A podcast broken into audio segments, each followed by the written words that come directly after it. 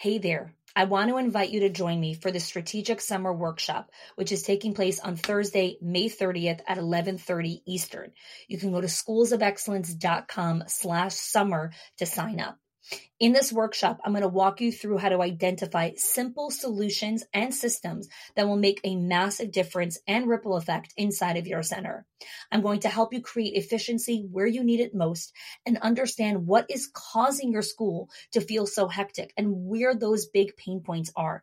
We're going to clarify your center's priority system to improve this summer. I'm going to show you how to audit those systems. We're going to define your desired outcomes, and you're going to leave the workshop with a simple plan that will make huge impact. And by simple, I mean very simple.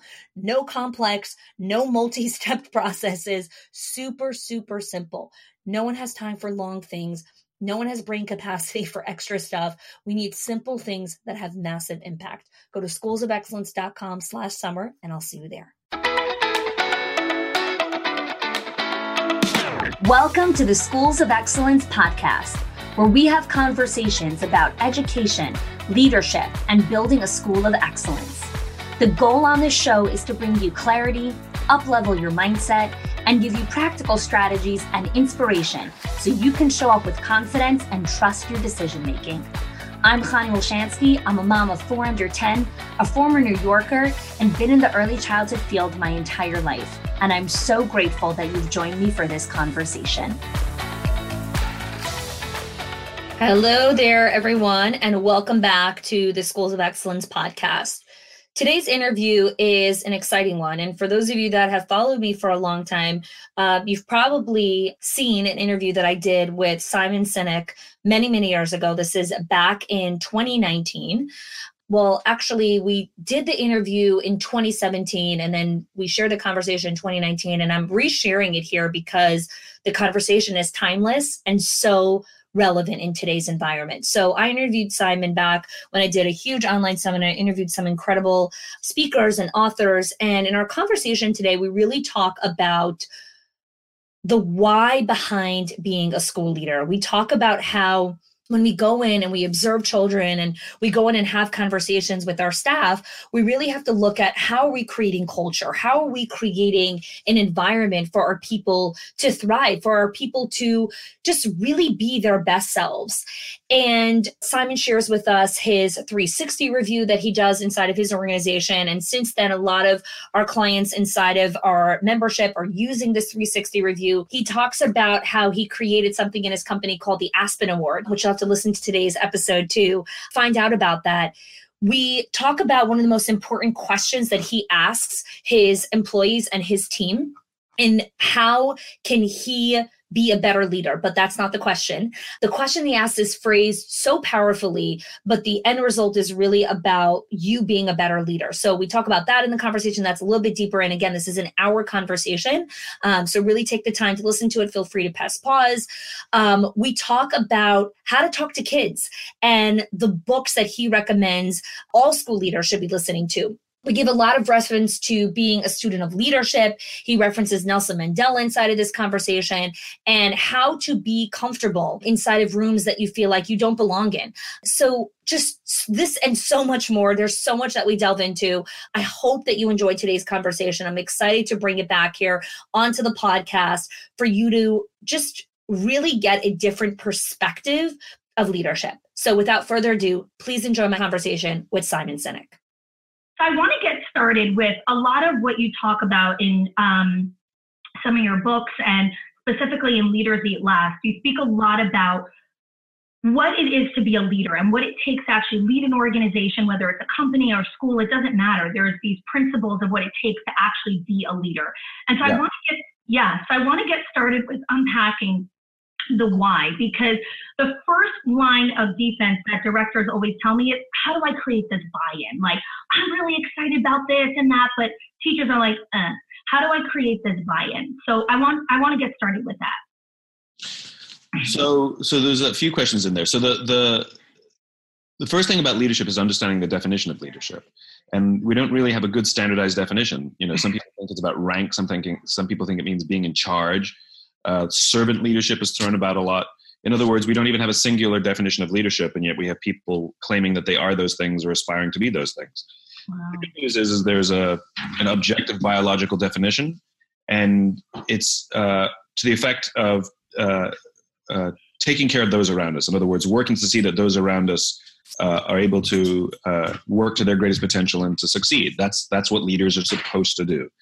And what I find astonishing is how many leaders actually don't even realize that. You can hear that in their own language. You talk to CEOs and you say, you know, what's your priority? What's your what's your responsibility? And they say the results. No, it isn't. The responsibility of a leader is to take care of the people who take care of the people who take care of the results. You know, teachers are the same thing. I ask a principal, you know, what's your priority? The students. No, it's not. A principal's responsibility are the people who take care of the students. In a hospital, the patients. Nope. The people. the people who take care of the patients. Because when the people feel taken care of, when they feel like someone's got their back, they will focus all of their energy in taking care of their responsibility, whether it's a student, a, a customer, or, or a patient.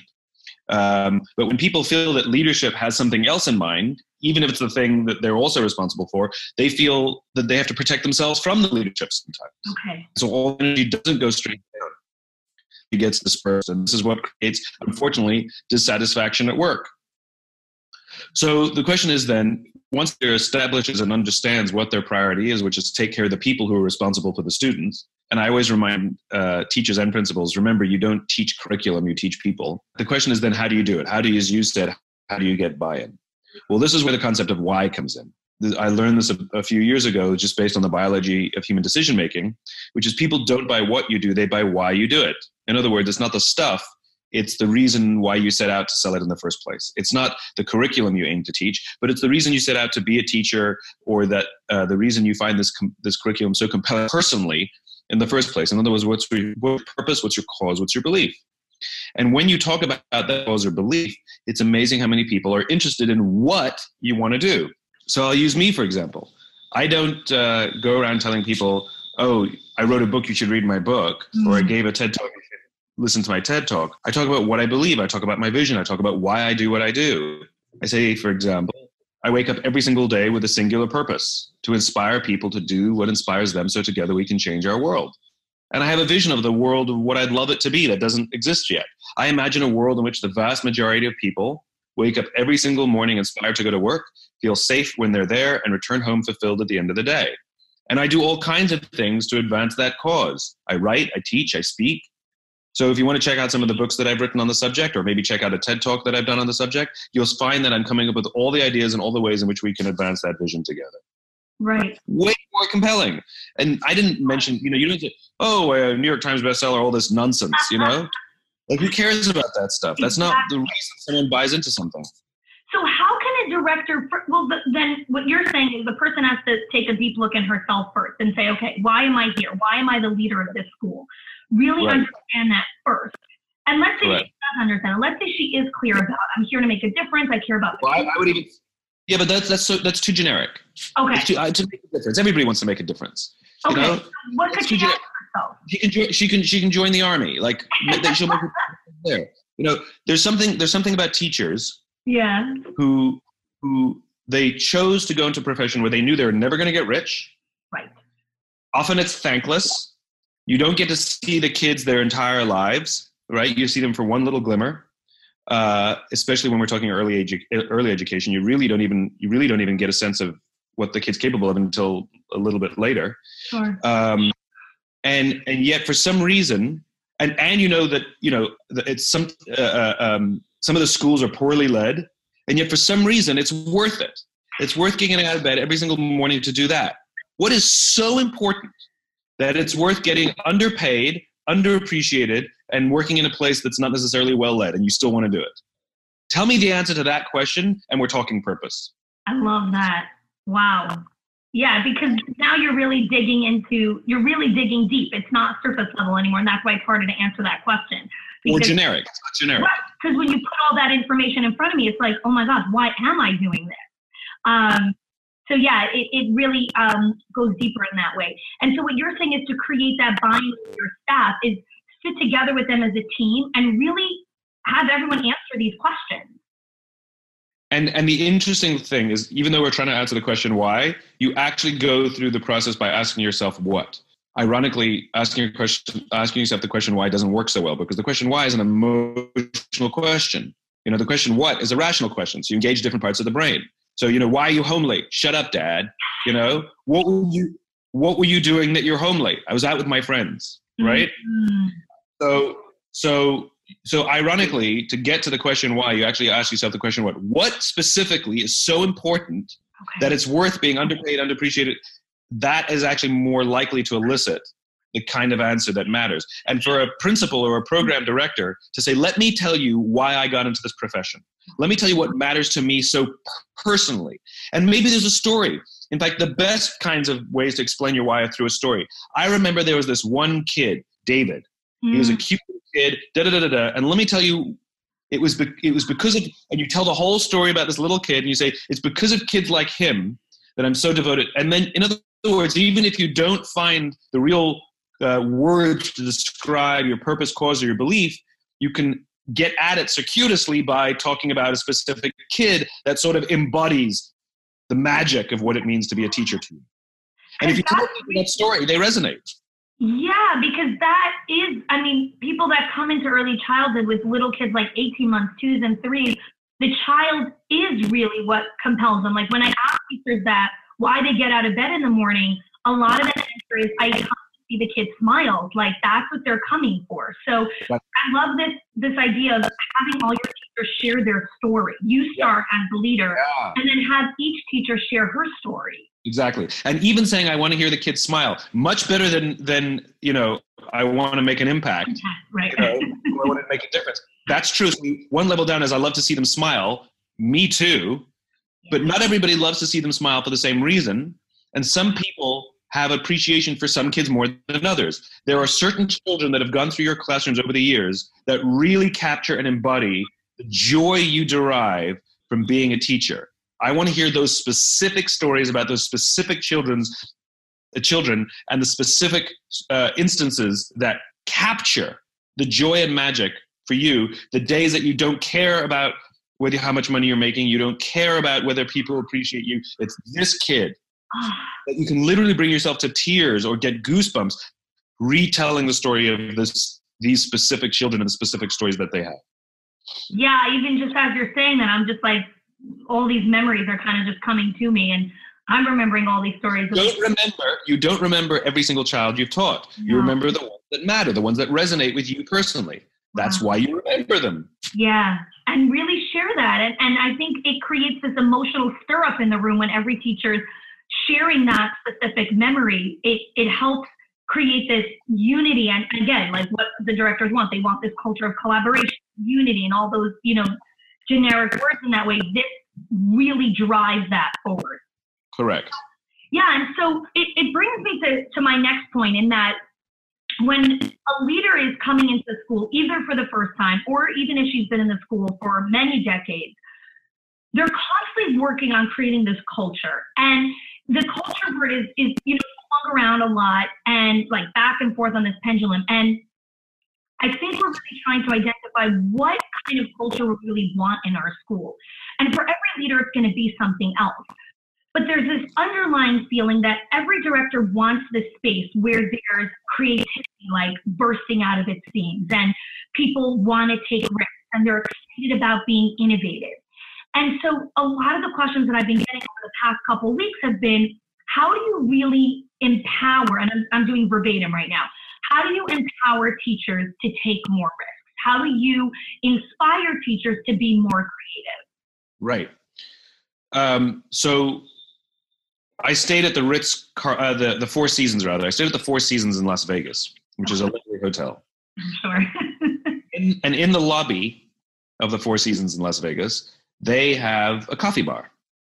So I went one afternoon and I went to buy a cup of coffee, and there's a a, a barista there working there by the name of Noah. Noah is absolutely wonderful. He was funny. He was engaging. I stood there for way too long than one should stand there to buy a cup of coffee because I was enjoying his company so much.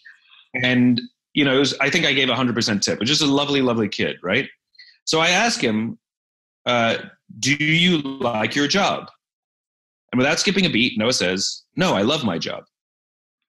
And then I said, what specifically is the four seasons uh, is the four seasons doing that you would say to me, I love my job. And he said, without skipping a beat, he said, throughout the day, managers will walk past me and ask me if I'm okay and ask me if there's anything I need to do my job better. He said, not just my manager, all the managers. Then he said, I also work for Caesar's Palace. And there, the managers walk around to make sure I'm doing everything right or catch me if I do something wrong. There, I keep my head below the radar and I just want to get through the day and get my paycheck. He ah. says, he says, only at Four Seasons can I be myself. Huh, I just got goosebumps. So the point is, same person. wow. And we always hear this, oh, get the right people on the bus, blah, blah, blah, blah, blah. No, no, no. It's not the people on the bus, it's the bus. It's the same person, and the experience that the customer will have when you engage with Noah at two different hotels will be profoundly different, not because of the person, but because of the job the leaders think they have. One thinks their job is to take care of him, the other thinks their job is to make sure he does everything right for the best customer experience. So, so when you want to get innovation out of a teacher, You can't just yell at them and say be innovative and then yell at them when they get something wrong. Innovation requires experimentation, and experimentation requires risk, and risk requires failure. Inherent in the concept of experimentation is, is trial and error, trial and error. More errors than, than, than trials sometimes. Sure. This is, the, this, this, is how, this is how innovation and ideas happen. So if we don't give teachers the latitude, the support that they need, if they try something and it doesn't work, we're just supposed to say, good, try again. How'd that work out? What do you need from me? How can I help? Do you need top cover from the administration? I'll give you that. Do you need a little more? Do you need me to, to, to shield you from parents for a little bit? I'll give you that. Like, what do you need? I'm here to protect you. And then give them the space. And the more, and it doesn't happen once. This is the problem. So many leaders leaders do something once, it doesn't work, and they give up. Yeah. These are ongoing things over the course. Like, how long does it take to fall in love? How long does it take to make a friend? You just go out once with them and then you're friends? No. It takes time for somebody to develop trust. And some people will develop quicker than others. So we can't even apply the same standard to everybody because some people may be a matter of weeks and some people may be a matter of months. Right? So the point is, it's the environment that we create. And once people feel that the leaders actually, in real life, that it's not a, it's not just words, in real life, have their backs and are there concerned about their well-being and want them to be their true selves. Want them to use their own brains that two different classes teaching the same thing two different teachers teaching the same thing would teach entirely differently because they're teaching from their hearts and that's fine. Wow. then and only then at that point will the teachers start to experiment and the teachers start to innovate. And if the leader cannot create that environment there will be no innovation. None it'll be safe safe bets Yeah. So like and again, like you were saying, this there there isn't like, okay, if you do this for two weeks, you'll get this. It's there's no like this time frame. So it's it's a daily practice, right? So what are those yeah. What were you saying? it's human It's human, right? And so what what do you have some tips or some daily actions, like a daily practice that some of the directors can start doing that you can create this space? Because again, like you were saying, there's not two weeks and then you fall in love or, or whatever it is. There's Sure. you can't put this like um, I heard you once saying you were saying like there's no specific date like oh October 31st I fell in love with my husband. No, there's there's all these different actions that lead up to this moment where you're like, wow, I really love this person. exactly And so, what are some of those daily practice, those daily actions that a leader needs to do so that her people really feel this safety? Like, wow, she really has my back. So again, like making friends, like falling in love, I can give you a checklist, and if you do all those things, it won't work. But- so if you can, if you can understand the essence of the things that I'm talking about, you can you can do these things or not. Right. The point is that you do things like this, and it'll work. Right. So, for example, um, my friend Bob Chapman, who runs the company in in St. Louis, Yeah. he talks about catching people doing things right. Okay. We keep catching people doing things wrong. Why not catch people doing things right? Yeah. Right. Why not celebrate their strengths? Right? So, for example, usually when a principal, for example, comes to sit in the back of a classroom, Oh, this happens a lot. Yeah. that's like death. Right? yeah. Because all the teachers nervous because they feel like, as opposed to the a principal coming and sitting in the back of the classroom at the end, giving them the list of all the things that are fantastic and then walking out. Oh, I love this. Oh my gosh, directors do this at least once or twice a month. They go into all the classes and they observe to see how the teachers are working and then just observing kids. But, and here's where I just recently realized this little mindset shift for, for specifically for early childhood leaders. When we go in and we observe children, we're observing to see where's the deficit because we want to say, okay, do they need services? Do they need this? How can we help them? And then we apply the same strategy when we go and observe our teachers. Where's the deficit? Why are we observing the teachers in the exact same way? And you're saying that come in, observe, and just tell them, hey, here's all the amazing things I saw you do during your learning circle today. Awesome. Thanks so much. And, and that's not to say that you can't offer uh, uh, encouragement or opportunities for improvement, but there's also a time and a place. Right. Right? And a better time is not necessarily right in the classroom. Right. The time in the classroom is the positive reinforcement, say all the things you're doing right. And then what I would recommend is get all the teachers together at the end of the month or end of the week and then go through all the notes of the things that you loved that the other teachers could learn from and the things that you saw some teachers that could improve upon that everybody can learn from. So it's not one teacher getting told, but it rather it's used as a, an environment that everyone is learning how to be a better teacher based on the, the strengths and the opportunities for growth from all the teachers. Right as opposed to making it this sort of inquisition on one teacher at a time. Yeah, and I want I want a I want a, I want a a, a, a, a program director to walk and sit in the back of a classroom, and I want a teacher to smile, excited to share with that director what they're doing that day, as opposed to feeling nervous that they're going to get caught doing something wrong. That would be beautiful. That would be amazing if that was the environment in educational institutions. That easily achieved with good leadership. Yeah, yeah. Just the fact that, I mean, again, I, I talk to teachers all the time, and whenever I ask them, how often does your director come in and watch you? She's like, oh my God, please don't. I can't. I, I, I get, I start fumbling, I start stuttering, I start, and I'm like, why? And again, and again, it's, it's the direct, you know, God bless them, but the, the directors think that their responsibility is to take care of the children. No, it is not. That is not the responsibility of a director. That is the responsibility of the teacher. The director's sole responsibility is to take care of the teachers so that they can be better equipped to take care of the students. That's it. That is the hierarchy. And then you were saying before also about for every teacher it's going to be a different time frame. And so I find that again in bigger institutions where there's like 10, 20, 30 teachers in, in one place I work there's 85, you know, staff members and it, it kind of can feel overwhelming and like, oh my God, every person needs something separate. Like every person needs me to appreciate them in a different way. What's how how can the director look at this a little differently where she's not coming from a place of overwhelm but coming from a place of oh this is such a great opportunity? So one thing is is not every program is right for every director right? If scale scares you go work in a smaller school right? Like mm-hmm. like if you don't want the challenge because leadership is very very difficult. We don't give you that we don't give you more money in a nicer office for free. We give more money in a nicer office because it's hard work. It is very hard work taking care of all those teachers so that they can take care of the kids. So that's why we give you all the perks. It ain't free, right? It's a balanced equation. Sure. So, so um, you have that. That is the opportunity, which is to wake up every day and be grateful the opportunity to take care of 85 teachers who will have an exponential impact on a number on that number of children. Right. So that's that's my oh my god! If I take care of 85 teachers, think about how many children's lives I will touch. Right? Yeah, and you know, I think what first. So so the opportunity is that you have to give them all something different, but you also can rely on help. In other words, you have an assistant director. Always, yeah. And you take care of them and make sure that they're empowered to also help take care of the teachers. And you have different personalities. So my personality may be better for some kind of feedback, or somebody else's personality is better for another kind of feedback. You know, so sometimes you have good cop, bad cop. So the most senior person comes in with all the positive stuff because when they say something negative, it's really hard just because of their title. And the and the, the assistant can come and be like, listen, you gotta fix this and you gotta fix this. What are you thinking? You know, we love you, but you know, we've talked about this. They can get away with it a lot easier without it being so tense. Use the positions and the hierarchy and the personalities to benefit the message you're trying to spread.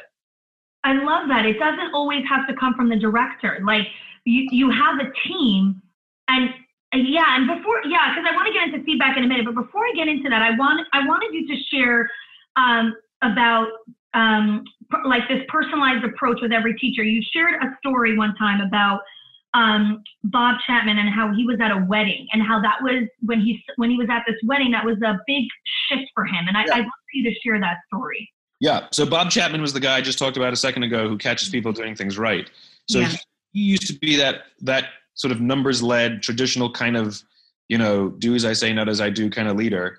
You know, um, and he he had an epiphany once. He was at a wedding, as you said. He was just in the pews, like he was just a guest in the wedding and he observed this ceremony where a father walks his baby girl down the aisle and then ceremonially gives her away. So here's a man who's devoted his entire life to raising this child, taking care of her. He would sacrifice his life for her, and then ceremonially gives her away, and then walks away and sits down. And then ceremonially and traditionally, this bride will take the name of her husband as if to say, I'm leaving one tribe that used to look after me to join another tribe that we all hope will take care of me. It's a, it's, that's what's happening. Yeah. And Bob saw this ceremony of this father giving away his, his daughter to another man and realized that every single person in his company is someone's son and someone's daughter and they have given him their son and daughter to take care of. And he has this awesome responsibility to invest as much in them as the parents did to get them to where they to that point. And he was just sort of struck by this awesome responsibility that he's failed to do that. That he's taking he is not taking care of people's special special treasure. And so it completely changed the way in which he started to lead and the way he the way he he recognized people, promoted people, hired people, everything everything changed. So when they gave their people training, they didn't just give them skills based training, which is what teachers learn how to teach, sure. but they gave them all kinds of other training, like they taught them how to do conflict resolution. So if you have a fight with another teacher, how do you talk it through? Oh my gosh! Oh, so they good. gave communication training and listening, listening, how to listen to each other, not the kids, each other. He gave them that kind of training. Wow. They started giving them all kinds of different uh, ways of seeing the world, and all human things. Because as we promote people, we don't give them the training on how to do the job of leadership. Just because someone's a good teacher doesn't mean they're a good administrator or a good principal. And, and this is so true. Like a lot of times, the people that get into the directorship position is because they were these super creative, super teachers, and that's great. To, to be a creative director is fantastic but you also need the skill set to be this leader, to lead people because now you're not in the classroom anymore. Correct. And unfortunately, it's a completely different skill set. And most organizations fail their leaders because they promote them because they were good at the job, okay. but they never let them know that their job has changed. They're now no longer responsible for children or curriculum. They're now responsible for the people who are responsible for the children and the curriculum. That's an entirely different skill set. Yeah. And, and we do training. I mean, directors do have a budget for training where they train the teachers how to listen better to kids, how to ask better questions, how to communicate with parents. Like they do all of those trainings. And then what you're saying, what Bob was doing was about communication with each other. Like there's so much conflict between teacher and teacher. Sometimes there's competitiveness where they're like, oh my God, like you're doing things and now I'm going to look bad or whatever it is and, and teach your teachers how to work with each other in that way. And also doing things with the school. So, for example, does that director ever um, on a Friday night, you know, bring in some wine and beer and some crackers and pizza just for the teachers and the teachers just hang out for an extra hour or two after school, just hanging out with each other, socializing, and then go home? Like, mm-hmm. why isn't that happening? Are there, celebra- are there celebrations? If one teacher has an amazing success who really embodies the values of the school, are we giving that, pe- that person a public reward? Do we allow the teachers to choose the teacher they most admire for recognition? Because peer recognition is even more powerful than, than, than uh, hmm. principal recognition. Being hmm. recognized by one person is nice, but when our peers recognize us, you can do a volunteer group where every teacher gets to write it, nominate and write an essay about the teacher they most uh, admire and hope to be like. You take the volunteers take all those uh, nominations and you give a huge public recognition. You bring all the teachers into one room and you say who won the award. You give them a you give them uh, important recognition. You give everybody else who was nominated the letters that people wrote about them It is the most powerful thing a human being can ever go through to find out what their peers think about them. And then what happens is because that person gets public recognition, everybody works to be more like that teacher that we all love and admire. Yes. Not the one who's the most creative, but the one who's the best person, the one who takes joy out of our successes, the one who isn't competitive. So, Wow. so peer peer recognition is a hugely powerful thing. Yeah, and it, it, it away of this competitiveness in schools. There's a lot between teachers. You'd be surprised. There's a lot of competition, like you know who could put out the most creative stuff, or who makes the most beautiful documentation boards, or who has the best communication with Because parents. that's what you're recognizing. right. Okay. Yeah. And the That's person who puts out the best, the best, mo- prettiest documentation isn't necessarily the teacher that everybody admires. The peers, the peers. Okay. I want to know which teacher the teachers admire and love and strive to be more like. Yeah. That And needs to be captured and recognized. And it's always going to be the teacher that doesn't care about competition. It's going to be the teacher that actually shares her ideas freely and wants to wants everyone to gain, you know, from her. Yeah. Yeah. And Yeah. then and then you have a leader that encourages and fosters that kind of environment. Yeah.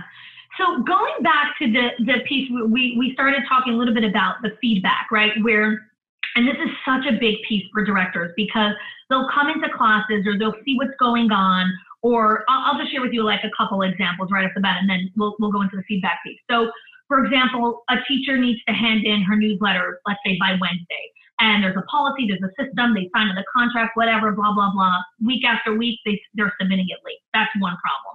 Then there's another issue where a teacher isn't communicating properly with parents. She's not speaking professionally, she's not, or she's yelling at parents or whatever it is. That's another issue. And then another teacher has the issue with curriculum. She's not following the standards. She's putting out, um, I don't know, she's putting out 90s curriculum instead of, you know, the 21st century uh, kind of curriculum that we're working towards. And where the burnout from the directors come from, where I get all the feedback and everything is how do I actually get them to hand in the newsletter on time? How do I actually get them to stop doing all these things? So so listen to the, what you're saying. How do I get them to? They're not, they're not puppies to be trained, Okay. right? Okay. That's the, the, the, the essential quality of good leadership is empathy. So let's not concern ourselves primarily with what they're doing right or wrong. Let's concern ourselves with the person. So it's not how do I get them to do the newsletter? Rather, it's going to them and saying, Are you okay? We've talked about this, you know, it's like there's two ways to walk into someone's office, right? You can walk into their classroom and say, We've talked about this three times already. Your newsletters are always right. You have to get them in on time. And if you don't, I don't know what's going to happen in the future. Oh, that's inspiring. That's that's or or or you can walk into their classroom and say, Hey, we've talked about this three times already. Your newsletters are never coming in late. Are you okay? I'm worried about you. What's going on? I know you can do this. What what's going on? I'm I'm concerned. Tell me. Right? And you might find out they're having trouble at home. Or you might find out they feel they're overwhelmed. Or you might find out that they're ill equipped. You might find out that there's a problem that you can actually help solve, or at least that you can offer some care. And if there's something more substantive, like I, nobody, I don't know how to do it. was like, oh my goodness, we can do that. Why don't you work with, you know, Khani for a while? She gets it. Just why don't you do it with her? Why don't the two of you work together in your newsletters? Maybe that will help. Let's try that out. So it's not about fixing it and getting it out the next day. It's like, let's try that out. You're trying to help the person work to their natural great potential. Right? And some people are better at things than others. We can't expect everybody to be great at everything. That's not fair. So. So so that's the other the other th- so the, the the director has to start with empathy. Are you okay? I know you're capable of this. I'm worried about you. What's going on? Yeah, and and I I think that's a really hard place to come to when we're so results driven in that way in the schools where we need all of this to happen right away and the parents are waiting for this and the board we have to answer all these people and it's challenging to come from this place of empathy but when and it might take longer but when you do come from this place of empathy that's the real leadership that's when you really care about your Right. people and that's when your stop going to be so self-absorbed of how do I get them to do X, Y, and Z? Like you were saying, you know, the puppet, Correct. but you're humanizing what's happening because you are working with humans. Correct. And the most important thing to remember for any director is you may not be able to fix it in one school term. Okay. So you may have an issue that you're trying to fix, fix now, fix now, fix now, but the pressure that you'll put on the people, it may work in the short term, but you're ultimately going to break everybody in the school over the long term. And so sometimes we have to say, we know we're going to have a modicum of success this year, but it's okay because we know that for every future year, uh, it's going to be gangbusters, right? You say, well, what about the kids this year? Well, you already screwed it up. So it's not like, you know, it's like you'll do as, as good as you can, but the opportunity is not just these kids, it's all kids ever that ever go through your school. And you kind of have to play that, you have to have to kind of play that greater good game. Um, so that doesn't mean you ignore this year, but it means that, that you have to accept some of the changes you're going to make culturally aren't fixable in, in, in a few months. Yeah, and and I, I want to dig a little bit deeper down this rabbit hole for a minute because, and, and we can bring in a, a company or a business model, or if it's easier to kind of um, create this this uh, example. But I, I'm thinking along the lines of where a lot of directors do feel like they're empathetic because preschool directors are all female. I mean, there are maybe a handful of, of male preschool directors, but majority are female, which by very nature we're nurturing. We have this, you know, empathetic side. We're caring. We're, we're working preschool. We're, we're nurturers. And so they do feel like they are nurturing their teachers and they are giving to them and they are empathetic. And then there's this other piece that kind of, you're laughing already at me. And then there's this other piece that comes in where they feel like, but I'm nitpicking and all these little things. Like, how do I, again, like I'm repeating my question and now I'm hearing myself where it's like, how do I get them? And you keep on saying that's not the approach that you're taking. We're coming in from the wrong place. How do I get somebody to do something? Like I hear this all the all the time. I get this question: um, How do I get the most out of my people? How do I get the best out of my people? They're not a towel. You don't wring them. You don't see how, how much you can get out of them. It, like, how do I help my people work at their natural best? That's the question. It's the right question. And it profoundly changes the answers you'll come up with simply by changing the question. So you might be coming up with all the right answers to all the wrong questions. That's the problem. How do I get the best out of my people? Well, you can whip them. That works. That works really well. It works. It does. It does. Try it. You know? Um, but that doesn't, it's not, it's not sustainable. Teachers will become demoralized. They'll quit or they'll just become bad teachers, right? Um, and, and, that's because of the environment they in which they work. Remember Noah at the at the Four Seasons? Oh, I love that story. It's the it's the environment, right? Sure. So, so you're absolutely right. There has to be a practice of reframing. So you, I was smiling when you said, you know, a lot of these directors uh, feel that they are empathetic. Go ask the teachers. I'm not interested in what they think about themselves. Right. Yeah. Everybody thinks they're honest, and yet why do people lie? Right? Are you honest? Yeah, I'm honest. Then why did you lie about the fact that you were late because of the subway when the reality is you left the house late? Oh, sorry, the subway. No, you left late. But you just told me you're an honest person, right? So I am not interested if somebody feels like they're empathetic. I have no doubt that they feel like they're empathetic. I want to know from the teachers do you feel your director is empathetic? That is called feedback. And, and how could the director get that feedback from her teachers? Let's ask for it. Ask for like let's say she's like, okay, you know what? I'm ready to strip away all this stuff. Like, let me. I want to know what my people think of me. Are the teachers going to even say anything to her so, face? So again, maybe not the first time. Okay. It's environmental, right? So, right. so we do we do a 360 review of an amazing and it's amazing structure that we do that I absolutely love, right? Well, what is it? We just did our 360s last week. Okay. So what we do is every single person on the team mm-hmm. has to answer. You have to write down on a piece of paper thoughtfully um, what are my three strengths or areas that I believe I've shown the greatest improvement with specific examples. And then you write my three weaknesses or areas in which I need to improve the most with specific examples. Then everybody's answers are taken and collated and put in one document and distributed to everybody. So everybody gets to read what everybody thinks about themselves. Then we all come together in a meeting where we sit around a table for a day and we all take a turn, one by one, where we read what we believe our weaknesses are.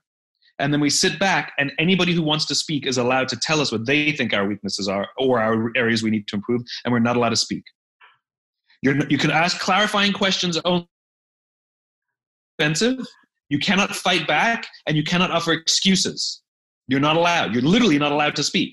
Wow. And if you do get caught or whoever will shut it down. We'll say, and with the way the word we use is banana because it's not offensive. We don't say, "Hey, you get," you know. We go banana. Let's move on. Oh, this is so great. Okay. And then after all of every, and people are brutal. They tell us that you. They tell me things. Like what? I had I had the most junior person in our company tell me where I let her down. Oh my god. What did you feel like? Honestly, what did you feel like inside when she said that? Well, I'm. I, I, mean, I love it because the more senior you get, nobody gives you any negative feedback. They keep telling you how wonderful you are, exactly. and I don't. I'm not growing or learning when people tell me I'm great. I don't care about that. I want to know where I'm weak. So I'm actually very funny when we get to the strengths. I'm like, okay, okay, let's let's move on. You know, I'm yeah. not very good at that either. But but yeah. I'm I craved it. I want to know how I show up with the most junior person. Sure. I need to know that.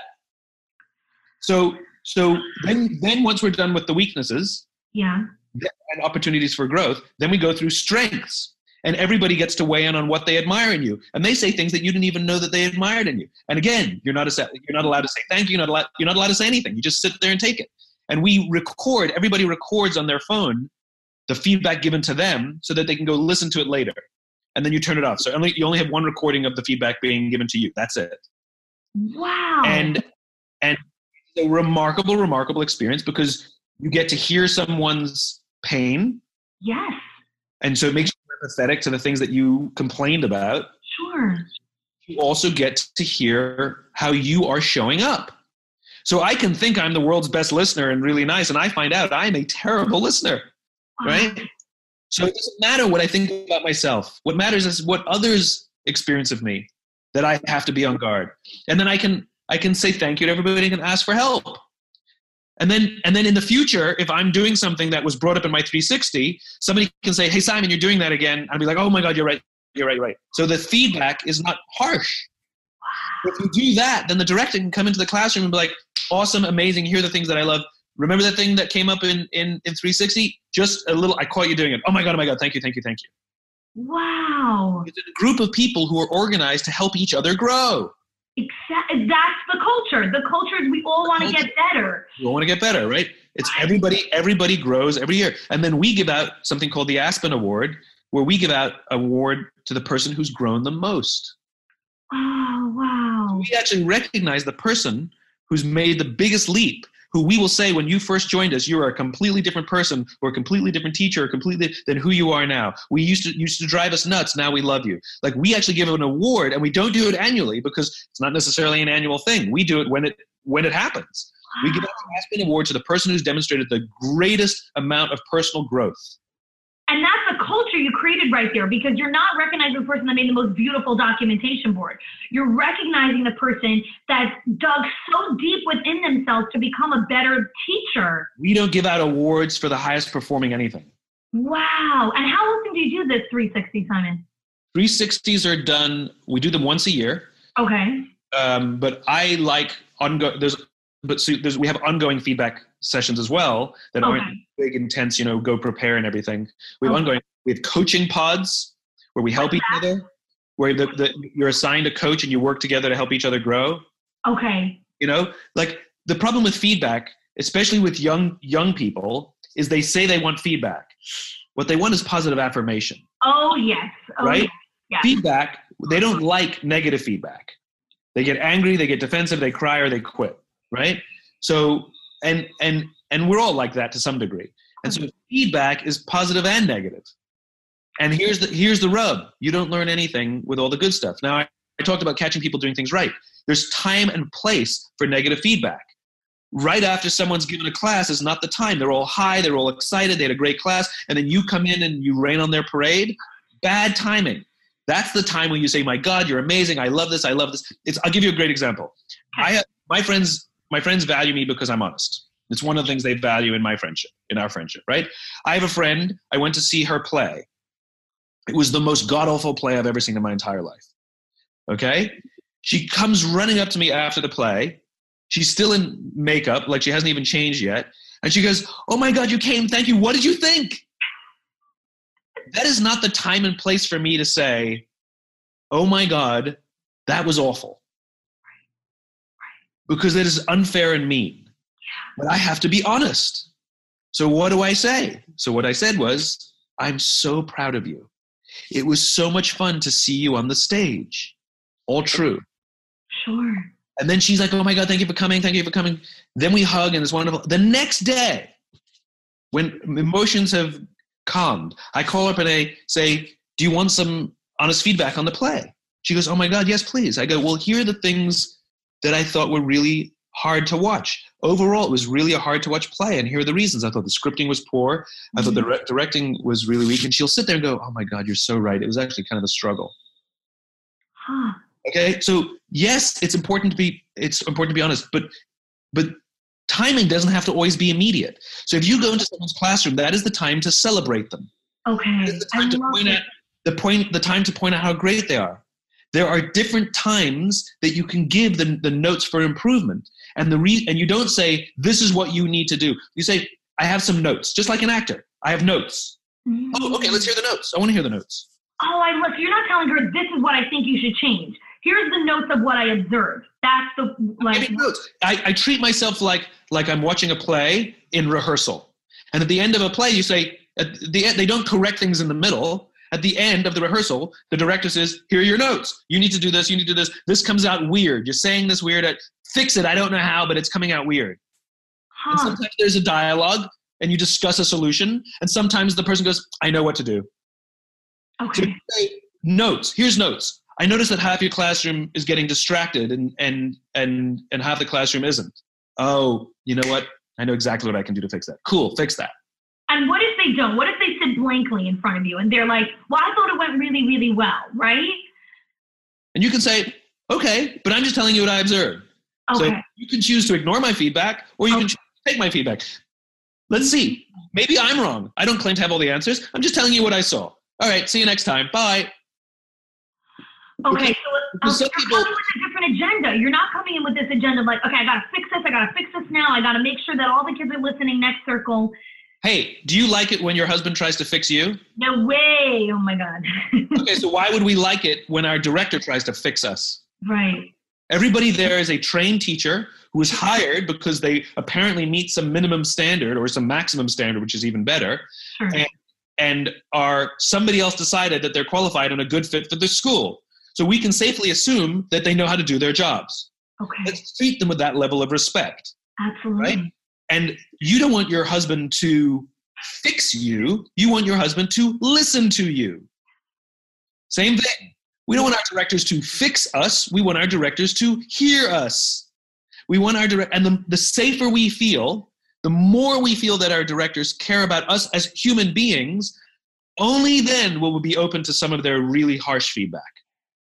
Because I'm at the point with my team where somebody can call me up and say, You're an absolute ass. You act you the way you showed up today was disgusting. And I'd be like, Oh my God, you know, because I can take it, because I know where it's coming from. Yeah. But until you create that environment, simply showing up and be like, you know, I'm doing this for you, that, that doesn't work. No way. No, it does. And you know what? Just last week, actually, I had one of my team members actually, um, wrote- like she submitted something like much later than the deadline that we originally had agreed upon. And before I got on the call with her, I sat down and I asked myself, okay, before I start placing blame, before I start whatever it is, maybe I'm getting in her way. Maybe there was something that I did that didn't allow her to do that. And so the first question I asked her, I said, how am I getting in your way as a leader? Like, what are the bl- stumbling blocks that I that maybe I'm placing in front of you? And she was immediate, and she was like, you know what? You send me too many emails. We need to create one space where we just chat over there because it's getting cluttered in my inbox. I'm like, done. And you know what? It was really hard for me to say that, but I, it it just made a huge difference in our communication. you know not it's not a it's not it's not a necessarily a bad thing it's it comes from a place of goodness but so many directors think that their job is to leverage all of their skills and what they know to help make their teachers better and aren't aware that they can become better directors Sure. so at every job we have our goal is to become better at whatever it is we're doing so if you're a teacher your goal is to be a better teacher today than you were yesterday a better teacher next week than you were last week and a better teacher next next year than than than this year every year you should be a better teacher you're never the best, but every year you should be a better teacher. And then if you get promoted to a position of, of director, every single day, every single week, every single year, you have to strive to be a better director than you were the previous director, which means nothing has nothing to do with being a teacher. Your teaching career is over. It's done. You don't need to strive to be a better teacher. You need to strive to be a better director, which is a different skill set and a different responsibility. And that's where your focus needs to be. That's so the as, as teachers, you study teaching, you get certified as a teacher, and you're kind of students of teaching. In other words, you're always reading and getting feedback from other teachers how to be a better teacher. How many directors are students of leadership? First of all, we give them no advanced training. They didn't get certified, right? We just gave them. Some of them got it. Who knows why? They their their dad owes them to school. I don't know. Yep, yep. Uh, and and you now have to change. You have to, in other words, you stop reading books about how to teach and you start reading books about how to lead. You have to be all the best leaders I know. And I'm talking some unbelievable people who run huge organizations and they're, they're all students of leadership. We get together and that's all we talk about. What is a student of leadership? What, what, what is like, what does that student of leadership do? Like you were saying, you get together. What are, what are some things that you do to be a student of leadership? So what do you do when you're a student of anything? If you want to learn about uh, American history, what do you do about it? You Read books at a library. You, you, read books, you watch documentaries, things you don't understand, you discuss with people who maybe know more than you do. That's what Mhm. students do. They take classes, they go to seminars, okay. right? So as a student of leadership, I watch documentaries, I read books, I talk to people who know more about me, I look for people who are much smarter than me. Yeah. I don't want to be the smartest guy in the room. And that's the problem. I don't consider myself an expert. I consider myself a student. And I'm a, maybe a more advanced student than others, but I still have much to learn. So if I'm always in remedial classes, if I'm always talking at a low level of people who are starting out in their careers, I'm not learning. So I'm happy to do that as a service, but I mm-hmm. have to make sure that I'm also the stupidest guy in the room. So I mm-hmm. try to find environments where I'm like, I'm sitting there going, what did Whoa. here for? Just shut your mouth, Simon. Don't say a word because everyone's going to know you're an idiot. Oh You know? God. And I sit there and I take it in and I take it all in. I just met a guy last week. Pu- Pure chance. I was introduced to this guy, Mhm. right? And this guy is, let me tell you, he is, right? And I didn't say a. He's he, he. I shook my. He shook my hand. We started talking. I think I asked one question, and I just and I he was answer answer answer. And if I didn't understand something, I'd answer. I'd ask a question. I offered none of my opinions and none of my theories because this guy knows so much more than me. I need to shut up and learn, yes. Yeah. right? And so the ability to to to read a room and quickly assess: Am I in service? Or do I need to shut up and learn? But you got to be a student, which means you got to seek out those environments. Because if you're not learning, you're dying. Yeah. And I, I love that. Like sometimes you just, and it's really hard to be the stupidest person in the room, especially teachers who are so used to teaching, teaching, teaching. And remember, remember, Yeah. what got you there won't what got you here won't get you there. You got to that position because you're a great teacher. Now you're a director, you're no longer a teacher. So I don't get I don't care if you were the world's best teacher, you're not the world's best director. So literally your ego of how good you were at another job, and by the way, it goes the other way around. You could have been a very mediocre teacher and you could be the world's best director. Huh. Your ability to do something and your ability to lead others to do something are not the same thing. Like Tommy Lasorda was a very so-so ball player, but he was a fantastic coach. Isiah Thomas was a fantastic player. He was a terrible coach. Your ability to do something and your ability to lead others to do something are complete, they have nothing to do with each other. Huh. In fact, I guarantee you, if I were to ask all your teachers, which teacher do you trust the most? And which teacher do you believe has your back more than any of the other teachers? The person that everyone will point to may not be your best teacher, but they are your best natural leader. But if I say- probably right about that. Yeah. But if I say which teacher gets the best results every Mhm. year and has the most beautiful newsletter and the most beautiful this, they will also all point to the same person, and that is not necessarily the person they will trust the most. So high performance and high trust are not necessarily the same thing. And the problem is, if we only uh, promote the performers, that's called a toxic leader. And and this is a great action step for directors to really take a deep look at who who does get promoted, who does who is valued in your eyes, even if you don't verbally say it. Who's valued in your eyes? Like when you think of your teachers, who do you think as your superstars? Are they the ones that are trustworthy and, and take more risks? Yes, and Right. there's a problem with that with that line of thinking. Okay. So I went to visit Fort Benning, where the Army Rangers trains soldiers to become Rangers, right? Okay. And they had a problem that they discovered, which is they had guys who were unbelievably high performers. That the instructors loved them and thought they were amazing. But they called them Spotlight Rangers because as soon as the spotlight was turned off and the instructor wasn't there, all the other Rangers hated them. Oh, But the problem is, how do you know who they are? Because they manage up extremely well, and the directors love them. oh yeah. But the problem is, what happens when the spotlight's turned off?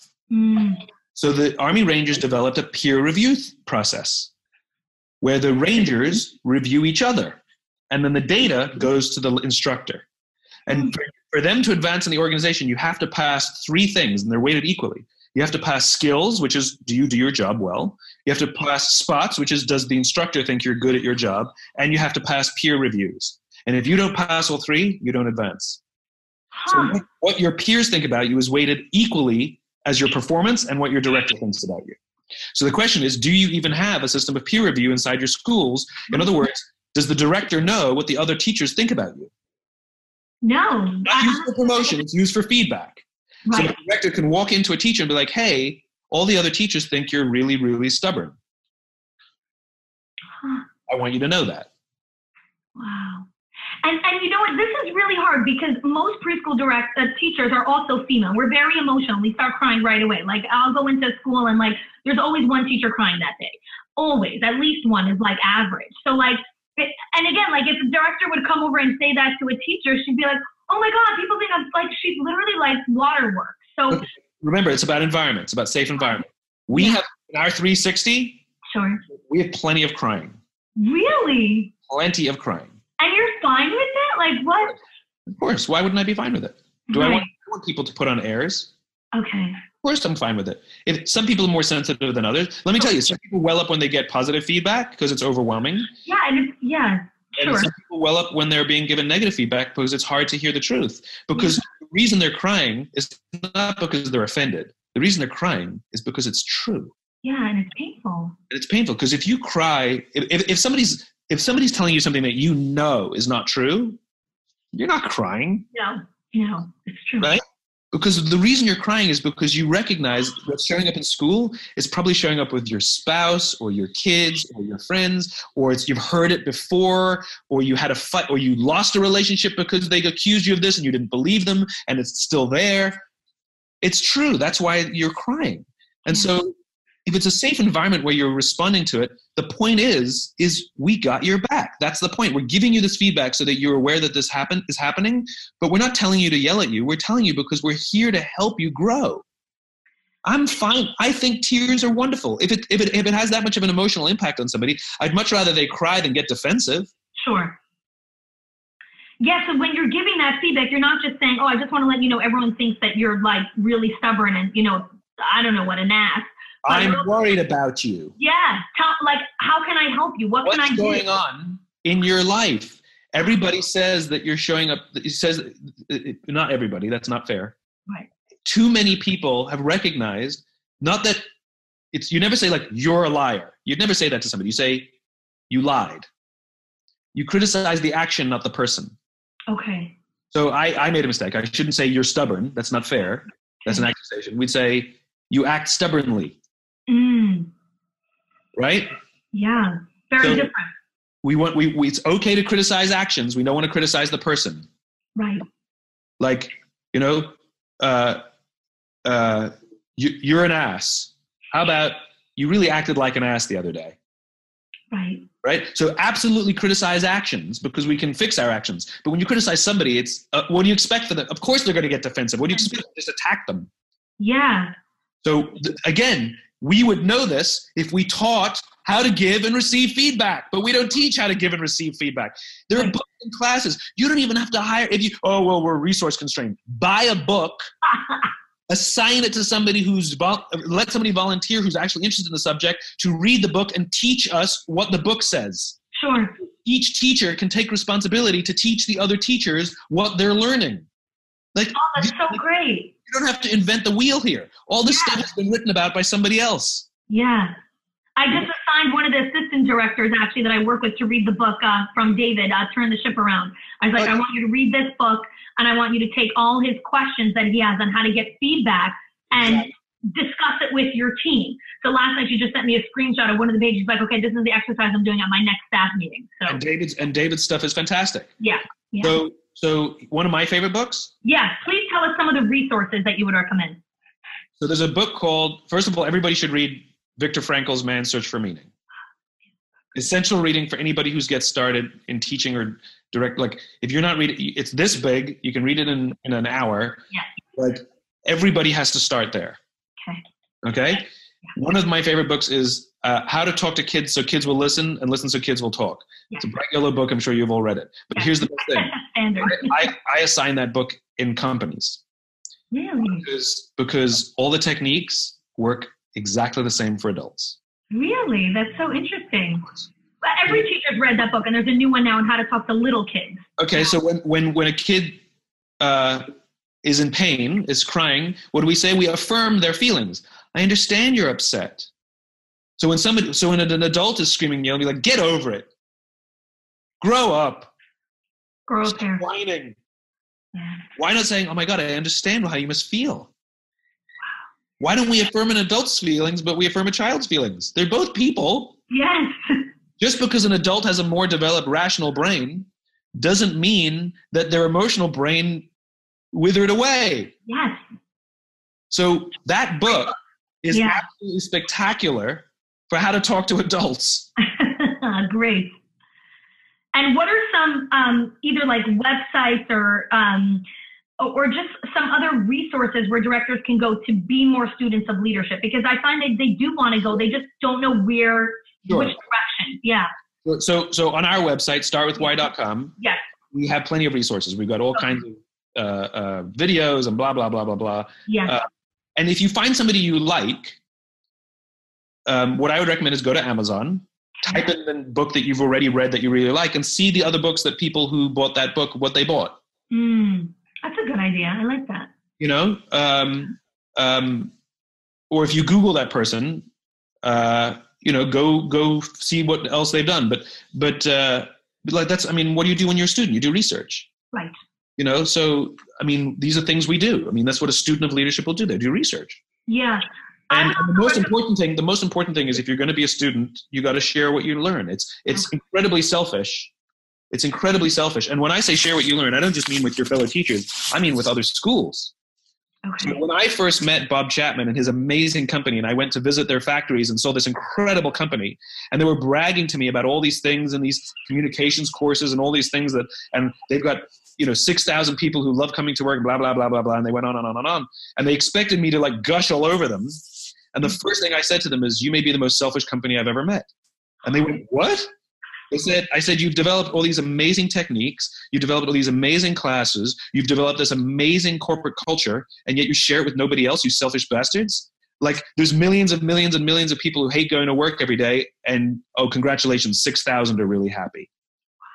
And so they were so struck by that that they started an entire institute to share everything they're learning. You can now go take one of Barry-Wehmiller's communications courses. Oh, great. Bob Chapman wrote a book called Everybody Matters. There's another book you can read, Everybody Matters, Okay. based on what he's done at Barry-Wehmiller. So they're now sharing what they learn with the hope that other companies will make some of the changes that they've made. Sure. And and and you know the last the the last piece of the resources that I want to go over is don't get stuck on just studying leadership in education because Don't. look for thought leadership in other areas. Like whenever I give a director the book about, you know, David's book, they're like, why are you giving me a book about the Navy? I'm an educator. I'm like, read it. Just freaking read it. The reason is the reason is people are people. Okay. And the problem is and and what we learn on how to lead people we can learn from anywhere. Yes. And the problem is, is when we only read from our own experts and our own uh, industry, it's the same six ideas, you know, regurgitated in a different way a thousand times. It's stuff you either know or it's not that new. Yeah. So I think that the real genius is looking to uh, uh, to move it from one place to another. I do the same thing. Like, who knew that I would be a student of leadership from learning about it in all these crazy places that I do? You know, including from teachers. Right. You know, I'm learning stuff from preschool teachers on how to be a leader. Huh? You know? So that's the point. Yeah, absolutely read a, a, a book about the Navy because it happens to be David Marquet's book is an astonishing good book on how to turn a culture around in any organization. Yes. Especially if you have 150 people or fewer. That's really the sweet spot. If Yeah. your organization is within 150 people, David Marquet's book is literally a, bru- a blueprint. So why wouldn't you read? It? Yeah. And also course on, on Simon's website, Simon has a course, Start With Why. I actually just uh, got an accountability partner. I'm working with another director. We're doing it together. Um, very, very powerful, great course to just for you as the director to take you on this journey. Simon has these great questions that get you to do this like gut wrenching work of like, oh my God, I never thought of it that way. Oh my gosh, this is like, wow, I'm really like, it, it just, it, again, you want to switch that culture in your school. It starts with you. So very powerful. So Simon, bringing everything here full, full circle and all the different strategies that you share with the directors, the different um, approaches to take. What would be a challenge that you can give our leaders to start and and you know and just embarking upon this new journey of being a student of leadership? I'll leave you with one final story, Okay. which is which is Nelson Mandela is uh, was a special leader because he was universally regarded as a great leader. You know, different nations think of different people as good or bad, right? Sure. But Nelson Mandela was universally around the world regarded as a great leader. So he was actually the son of a tribal chief. And he was asked once, How did you learn to be a great leader? And he responded, um, I remember going to tribal meetings with my father, and I remember two things. They always sat in a circle, and my father was always the last to speak. So, then, so here's the challenge for all your directors Okay. you are not allowed to speak in meetings until the end. So here's what we often do in a meeting. We, a leader director comes and says, "Okay, guys, here's the agenda. Here's the thing. I have some ideas. So let me tell you my ideas, but I'm interested in your feedback." Too late. You've either biased the room or you didn't let anybody feel that they contributed. And so you can ask, if, as people are talking, you can ask clarifying questions, but you may not give away whether you agree or disagree. Even though you may think somebody is an idiot, you have to ask questions to not to prove that they're wrong or catch them, but to try and understand. This is a good listening skill. Try to understand the reason they would have that opinion. huh. What's what's motivating that thought, right? Yeah. The challenge I have for directors is from now on, every meeting you have, you will be the last to speak, which includes the agenda. You hand the agenda to somebody to the left of you and say, I'd like you to run the meeting today. Wow. So like really not talking. Wow. If you go work for the company Chanel, Okay. if you get uh, hired as a senior leader at Chanel, I can't remember if it's three, uh, 30 days or 90 days. I'm pretty sure it's 90 days. But if you get hired as a brand new senior leader at Chanel, you're not allowed to speak in meetings for the first 90 days. And their reason is, is we know you're smart. We hired you. You don't need to prove anything to us. Shut up and learn. Oh my God, I love this. So new, Wow. new, new senior hires aren't allowed to speak in meetings, Wow. which just is be quiet. And you know, the thing is, like, you know, as a parent, I have three little kids, and the more I learn to just shut up and not talk when I'm with them, the more I learn about them, and the more I learn about how can I make their lives better. The, So, greatest, the greatest lesson I've learned in my own leadership journey yeah, is how to be comfortable in uncomfortable silence. So if the room goes completely quiet, it's uncomfortable, and I don't break it. Because usually the leader will take the responsibility to break the uncomfortable silence, and I will just sit there and I will just revel in the tension, and someone will speak. And I don't care how long it takes. I've stood on stages where I go, Are there any questions? And it's quiet. And I don't go, Okay, well, here's, I just shut up. I just wait. wow, It's so uncomfortable that somebody will ask a question. wow, So, the, so one of the challenges you can have as a leader yeah. learn to get comfortable with uncomfortable silence. And that's really hard. Yeah. That's really hard to just shush because the immediate thing is to jump in and, and, and get everything, you know, just Fill the space, advance the thing. And you know, we talked about it before. Learn timing. Feedback is great, but not necessarily, but you have to figure out when you're giving feedback. To give negative feedback after somebody's done teaching is just mean. Give them all the positive. Give them all the positive feedback. You're great. I saw you do this. I loved how the kids responded to this. My God, you're amazing. and then shush after that. Like that's, that's the conversation. It's over. Especially if you're going to add but to something. He's like blah blah blah but well then why you know you just negated everything you just said so like i said i believe the positive feedback the ne- unless it's personal in which case you do it in a, in a respectful way Sure. but if it's just academic then why not have it in a group setting so everybody can hear the results. okay guys this week i sat in in all of your classrooms and overall really really happy with where we're going. Few notes on where i think we can improve as teachers. Let me just go through the notes. Uh, stacy uh, i noticed this happened in your classroom. Um, pay attention. I have some ideas how you might want to fix it if you're open to them but you probably know what to do. You know take that. Uh, julie i noticed this was happening in your class. Just let it just go through it all just like notes.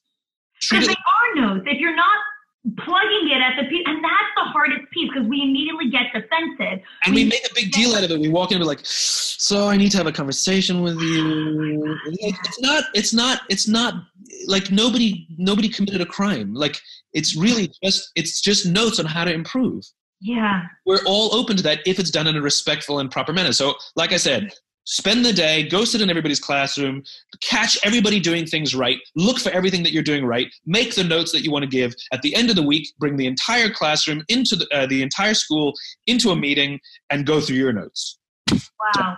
and do that and do it monthly Yes, they do it already. It's just doing it in a different way. And that's, you know, that's the power of, of being a student of leadership, learning from a different model of how it's done in other places, like Exactly. not just looking at the early childhood space. there Simon, go thank you so much for your You're time today. Thank you so much for everything that you've shared with us. This has been My wonderful. my pleasure I hope you enjoyed my conversation with Simon Sinek, and I hope that you had a lot of insights and takeaways that you want to bring inside of your organization into your own leadership, with your leadership team, with your own, you know, home life, whatever it is. I hope that you have taken something powerful and insightful for you. And Simon and I would love to hear from you. So if you enjoyed today's conversation, please take a moment to share it on Instagram. It's at Hani Wolshansky and at Simon Sinek. Um, you can tag us, share it, let other school leaders know about this really important and timeless conversation. Thank you again for joining me on the podcast, and we look forward to hearing from you. If you are loving the Schools of Excellence podcast and have gotten any value out of it for your school, I would love if you can do two things for me. One, subscribe to the show so you never miss an episode. And two, can you please leave us a review? Reviews help other school leaders know that this is the place to learn how to build a school of excellence. And I would be so grateful if you can do that for us. Your help and support makes this show to be able to be listened by the thousands of other school leaders all around the world. Thanks so much for listening, for giving us your time and attention each and every week. And I appreciate that you have joined us. Hey there. I want to invite you to join me for the Strategic Summer Workshop on Thursday, May 30th at 11:30 Eastern. You can click the link in the show notes or go to schoolsofexcellence.com slash summer. In this workshop, I'm going to walk you through how to optimize your already efficient systems or help you tweak some ones that need a little bit more tweaking to help you enter the 2024-2025 school year with ease, with success, and with calmness. Increase your profitability, reduce your expenses, and more than anything, just help you buy back some of your time. I look forward to seeing you there.